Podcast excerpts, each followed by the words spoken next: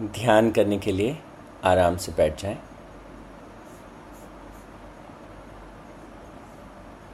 परमपिता परमात्मा का स्मरण करें। अपने परिवेश में जिस भी प्रकार की ध्वनियाँ आपको सुनाई दे रही हैं उनको ध्यान से सुनें। हर प्रकार के स्पंदन सूक्ष्म और सूक्ष्म से भी सूक्ष्म जिनको आप अनुभव कर सकते हैं, उन स्पंदनों को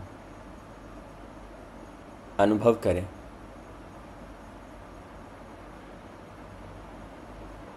अपने भीतर आनंद और उल्लास को अनुभव करें।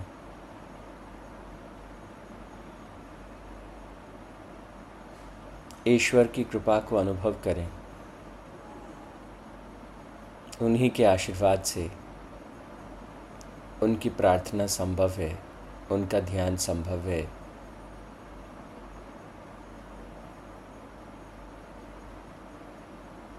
परमपिता परमात्मा से प्रार्थना करें कि हे प्रभु, माँ गीता की शरण में बैठकर जो हम जान रहे हैं, जो हम सीख रहे हैं, इसे हम अपने जीवन में उतार पाएं, इसके अनुरूप हम बन सकें और दूसरे लोगों को दिशा दे सकें उनके आत्म कल्याण के पथ की ओर। ऐसा आशीर्वाद हमें दीजिए। ओम तत्सत परमात्मने नमः। ओम शांति शांति शांति ही।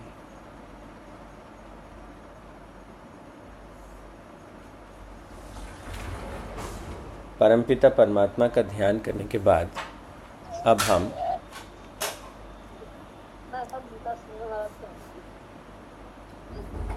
ध्यान देंगे अगले श्लोकों पर।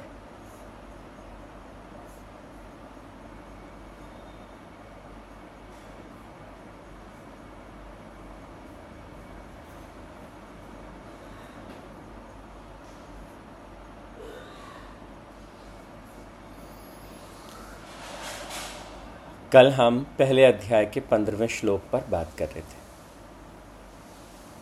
और पहले अध्याय के पहले श्लोक में हमने जाना था कि हर मनुष्य के भीतर दो प्रकार की शक्तियां हैं, एक सृजन की शक्ति है, एक लय की शक्ति है। तो एक तरफ सृजनात्मक शक्ति पांडवों की सेना और दूसरी तरफ आसुरी शक्ति या लय की शक्ति कौरवों की सेना। तो ये भीतर का द्वंद्व सदा हर व्यक्ति के भीतर चलता रहता है और इस भीतर के द्वंद्व में कैसे हम आगे बढ़ें, कैसे हम अपने आप को शक्ति प्रदान करें। तो भगवान कहते सबसे पहले युद्ध का बिगुल बजाना होगा। तो पंद्रहवें श्लोक में सारे योद्धा, महान योद्धा युद्ध का बिगुल बजाते हैं। अब ये आ, हमारे सामने भी है। क्या हम अपने इस भीतर के द्वंद्व को एक युद्ध की भांति देखने को तैयार हैं? और अगर हाँ, तो हमें समझना चाहिए कि हाँ ठीक है, let's set up this war. और इस भीतर की वॉर में अब हमको ये देखना होगा क्या चीज़ें हैं, कौन से ऐसे अभ्यास हैं जिनके द्वारा हम आत्म कल्याण के पथ पर आगे जा सकते हैं। तो इस पहले अध्याय के पंद्रहवें श्लोक से जिन जिन सूत्रों की हमको जानकारी मिलती है, अगर गहराई से डूब के इस श्लोक के अर्थ को निकालें तब ये अर्थ हमारे सामने प्रकट होते हैं। तो यहाँ पर शंखनाद जो किया गया वो परम नाद को उसकी तरफ इशारा करता है, संकेत करता है कि इस परम युद्ध में जो आपके अंतस में घटित हो रहा है वो परम सत्ता, वो परम शक्ति, वो परम पिता परमात्मा आपकी मदद करेंगे। जैसे बिना लड़े पांडवों की सेना के साथ वो पुरुषोत्तम भगवान श्री कृष्ण हैं, ठीक इसी तरह से युद्ध हमें ही करना है, लड़ाई हमें ही लड़नी है, अपने भीतर के इस द्वंद्व को हमें ही मिटाना है। लेकिन अच्छी बात क्या है कि इस भीतर के द्वंद्व को जब हम मिटाते हैं तो वो परम सत्ता, वो परमेश्वर, वो भगवान श्री कृष्ण जैसे अर्जुन के साथ हैं, सकारात्मक और सृजनात्मक शक्तियों के साथ हैं, वैसे ही वो हमारे साथ हैं। इसका रियलाइजेशन बहुत महत्वपूर्ण है। हर व्यक्ति के जीवन में चुनौतियां हैं, हर व्यक्ति के जीवन में बहुत सी बहुत सी चुनौतियां और बहुत सी तकलीफें हैं। खासतौर से बच्चों को इसे सिखाया जाना चाहिए।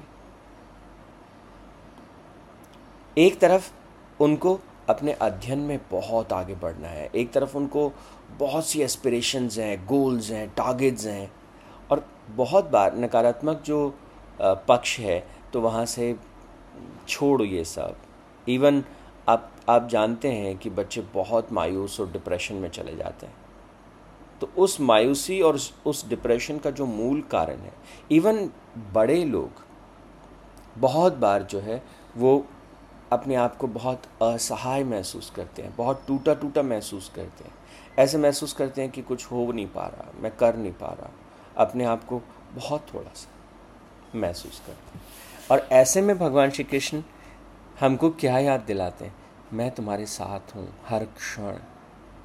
जब तुम सृजन की शक्ति के साथ खड़े हो, जब तुम आत्म कल्याण के पथ पर खड़े हो, मैं तुम्हारे साथ हूँ। लेकिन भगवान श्री कृष्ण की वो शक्तियाँ कैसे हमको उपलब्ध होंगी, वो हमें थोड़ा सा देखने की आवश्यकता है। तो क्या करें इसके लिए? तो इसके गहरे अर्थ में जब हम डूबते हैं इस पंद्रहवें श्लोक के, तो इसके इसका कमाल का जो मेटाफिजिकल इंटरप्रिटेशन है वो निकल के आता है कि दिस साउंड जो शंख से पैदा होती है, वो ध्वनि जो है वो परम ध्वनि है, वो उस उस परम पिता परमात्मा की, उस परम सत्ता की तरफ इशारा करती है। और उस इशारे ही इशारे में क्या क्या इंटरप्रिटेशंस हैं उनको हम देखें। अगर हम इसको इस इसका योगिक पर्सपेक्टिव देखें तो कहते हैं ओम के ध्यान में प्रवेश करें, ध्यान साधना जिसको हम कहते हैं साउंड मेडिटेशन, कि उसमें प्रवेश करें, मंत्र की शक्ति जो है उसको अनुभूत करें, उसका अभ्यास करें। इसलिए आप देखेंगे कि जब भी हम अध्यात्म के पथ पर थोड़ा आगे बढ़ना चाहते हैं, हम गुरु की शरण में जाते हैं, और जैसे उनकी शरण में जाते हैं तो हमको एक गुरु मंत्र दिया जाता है और हमसे कहा जाता है इस मंत्र को अभ्यास कीजिए। मन को परोटने में, मन को संभालने में ये जो मंत्र की शक्ति है, जो साउंड की शक्ति है, वो सचमुच अद्भुत है।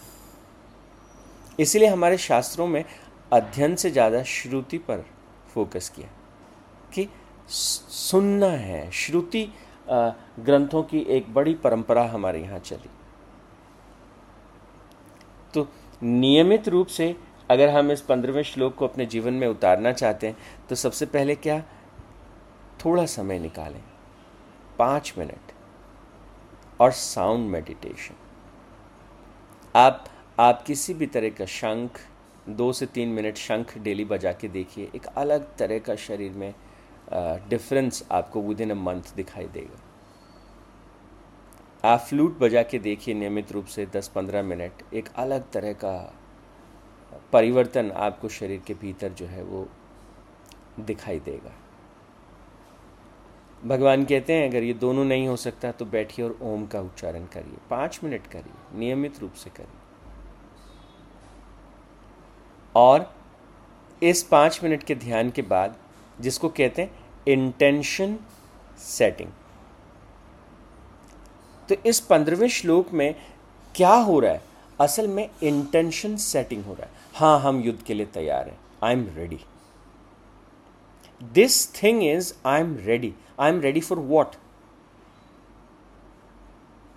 तो जब हम अपने आप को एक जगह केंद्रित करने का प्रयास करते हैं, जब हम अपने आप को समेट लेते हैं और कहते हैं यस मैं इस वर्तमान क्षण में हूं, और तब आप कहते हैं आई एम रेडी। जब एक बैट्समैन पिच पे खड़ा रहता है और वो देखता है कि हाँ अब मैं पूरी तरह से हर बैट मेरी ग्रिप में है, सब चीज़ें ठीक हैं, तो वो कहता है I am ready, now I am ready to hit, I am ready to defend, I am ready to play.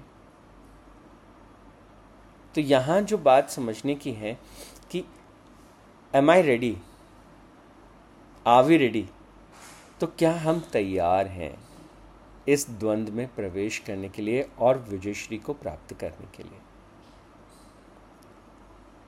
तो ध्वनि, ध्यान और उसके बाद में इंटेंशन सेटिंग से तात्पर्य है कि हम अपने दिन को कैसे जीना चाहते हैं, अपने आने वाले सात दिनों को कैसे जीना चाहते हैं, हम अपने जीवन को कैसा निर्मित करना चाहते हैं, अगले एक महीना, अगला एक साल, अगले दस साल, शेष जीवन। Intention setting consciously we need to think over, consciously मतलब बहुत ध्यान से सोच के समझ के, व्हाट आई रियली वांट।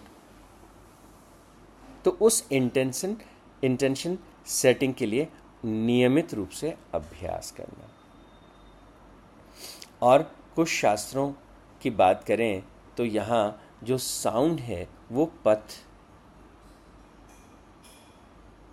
पथ को इंकित करता है, और जब वो पथ को इंकित करता है तो कहते हैं कि हमारा कौन सा रास्ता है। कहते हैं ना, which kind of frequency is this. ध्वनि को अक्सर हम एक फ्रीक्वेंसी से देखते हैं, ध्वनि को हम एक वाइब्रेशन की तरह से देखते हैं। ध्वनि क्या है? एक स्पंदन है, एक वाइब्रेशन है। और बहुत बार हम कहते हैं कि यार यहाँ ना पॉजिटिव वाइब्रेशंस हैं, बहुत पॉजिटिव वाइब्रेशंस हैं, यहाँ वाइब्रेशंस ठीक नहीं है। तो जिधर ज़्यादा ज़्यादा पॉजिटिव और इंटेंस वाइब्रेशंस हैं उस रास्ते की तरफ आगे बढ़ना।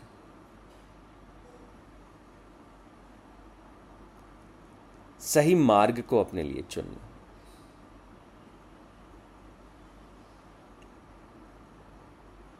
और हमें पता है कि वो पाथ क्या है, कि वो स्वधर्म का पथ है। What I can perform in the best possible way। तो मैं अपने परिवार के लिए क्या श्रेष्ठ करूं, अपने समाज के लिए क्या श्रेष्ठ करूं, मैं इस दुनिया में हूं, मैं उस दुनिया के लिए क्या श्रेष्ठ करूं, आसपास के जीवों के लिए, आसपास के पक्षियों के लिए, आसपास के वृक्षों के लिए, पौधों के लिए मैं क्या श्रेष्ठ कर सकता हूं, मैं इस जगत को क्या दे सकता हूं। परमात्मा ने मुझे बहुत दिया है, अगर उसकी गिनती करने बैठेंगे तो करना संभव ही नहीं है। तो परमात्मा ने जब हमें इतना दिया है तो मैं उनके देने के भाव को अपने भीतर भरकर कितना सा भला वापस दे सकता हूँ, समाज को, राष्ट्र को, विश्व को, मानवता को, प्रकृति को, कहाँ मैं कितना सा दे सकता हूँ। और ये जो देने का पाठ है इसी को स्वधर्म कहते हैं।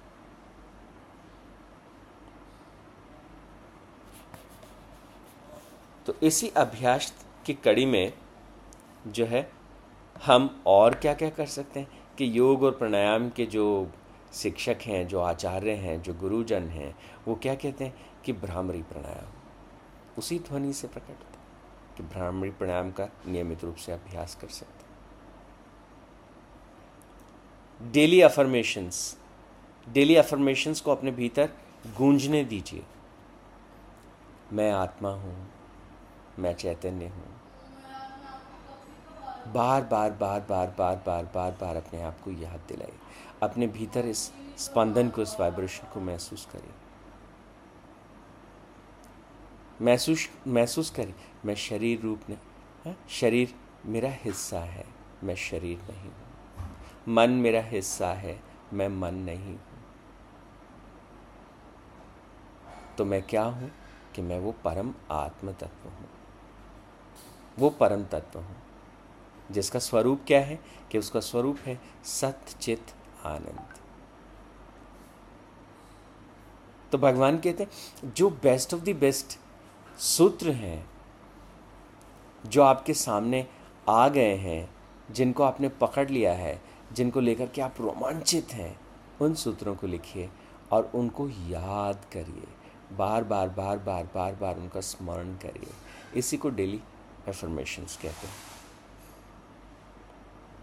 And no doubt this reading and reflection लगातार जो हम पढ़ रहे हैं, जो हम सीख रहे हैं, क्या हम किसी और को सिखा रहे हैं? क्या हम किसी किसी भी तरीके से किसी किसी दूसरे के जीवन में खुद में बदलाव लाके क्या दूसरों के जीवन को हम थोड़ा और अच्छा कर पा रहे हैं?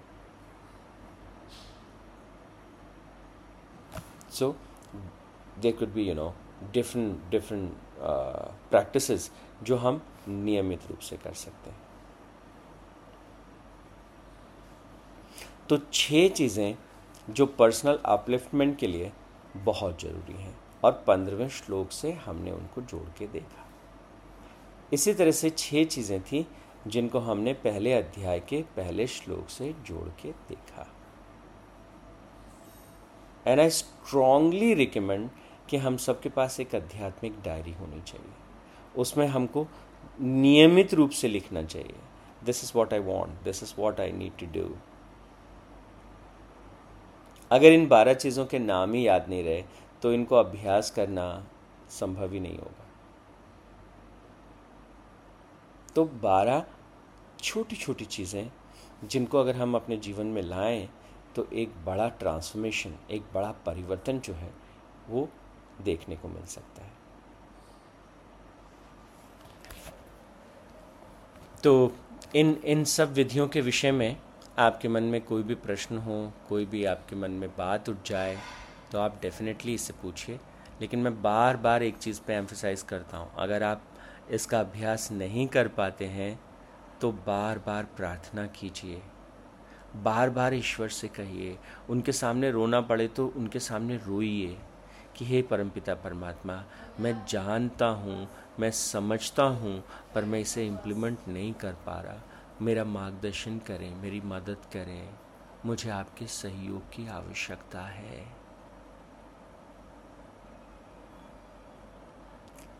तो ये ये बहुत महत्वपूर्ण है, बार बार इस प्रार्थना का करना बहुत महत्वपूर्ण है और जीवन के हर क्षण इस रियलाइजेशन के साथ आगे बढ़ना कि वो परम सत्ता, वो परमेश्वर मेरे साथ है, आपके साथ है, हमेशा है। इस बात को हम एक क्षण के लिए भी अगर भूल रहे हैं तो जीवन कहीं ना कहीं सिकुड़ जाएगा। हर क्षण हमें याद रखना है कि वो परमेश्वर हमारे साथ है और वो हमारी ध्वनि के साथ अपनी ध्वनि को मिलाने वाला है। जब हम अपने शंख को बजाएंगे जब तो साथ में वो प्रकट होगा। तो हमारे कर्मों को पोषित करने वाला वो है, परिवर्धित करने वाला वो है। इसलिए बार बार हम सबको प्रार्थना करनी चाहिए कि हे परमात्मा, मुझे शक्ति दें कि मैं आपकी प्रार्थना कर सकूं, मुझे बुद्धि दें कि मैं आपकी प्रार्थना के अर्थ को समझ सकूं, हे प्रभु मुझे दिशा दें कैसे मैं प्रार्थना में प्रवेश करूं।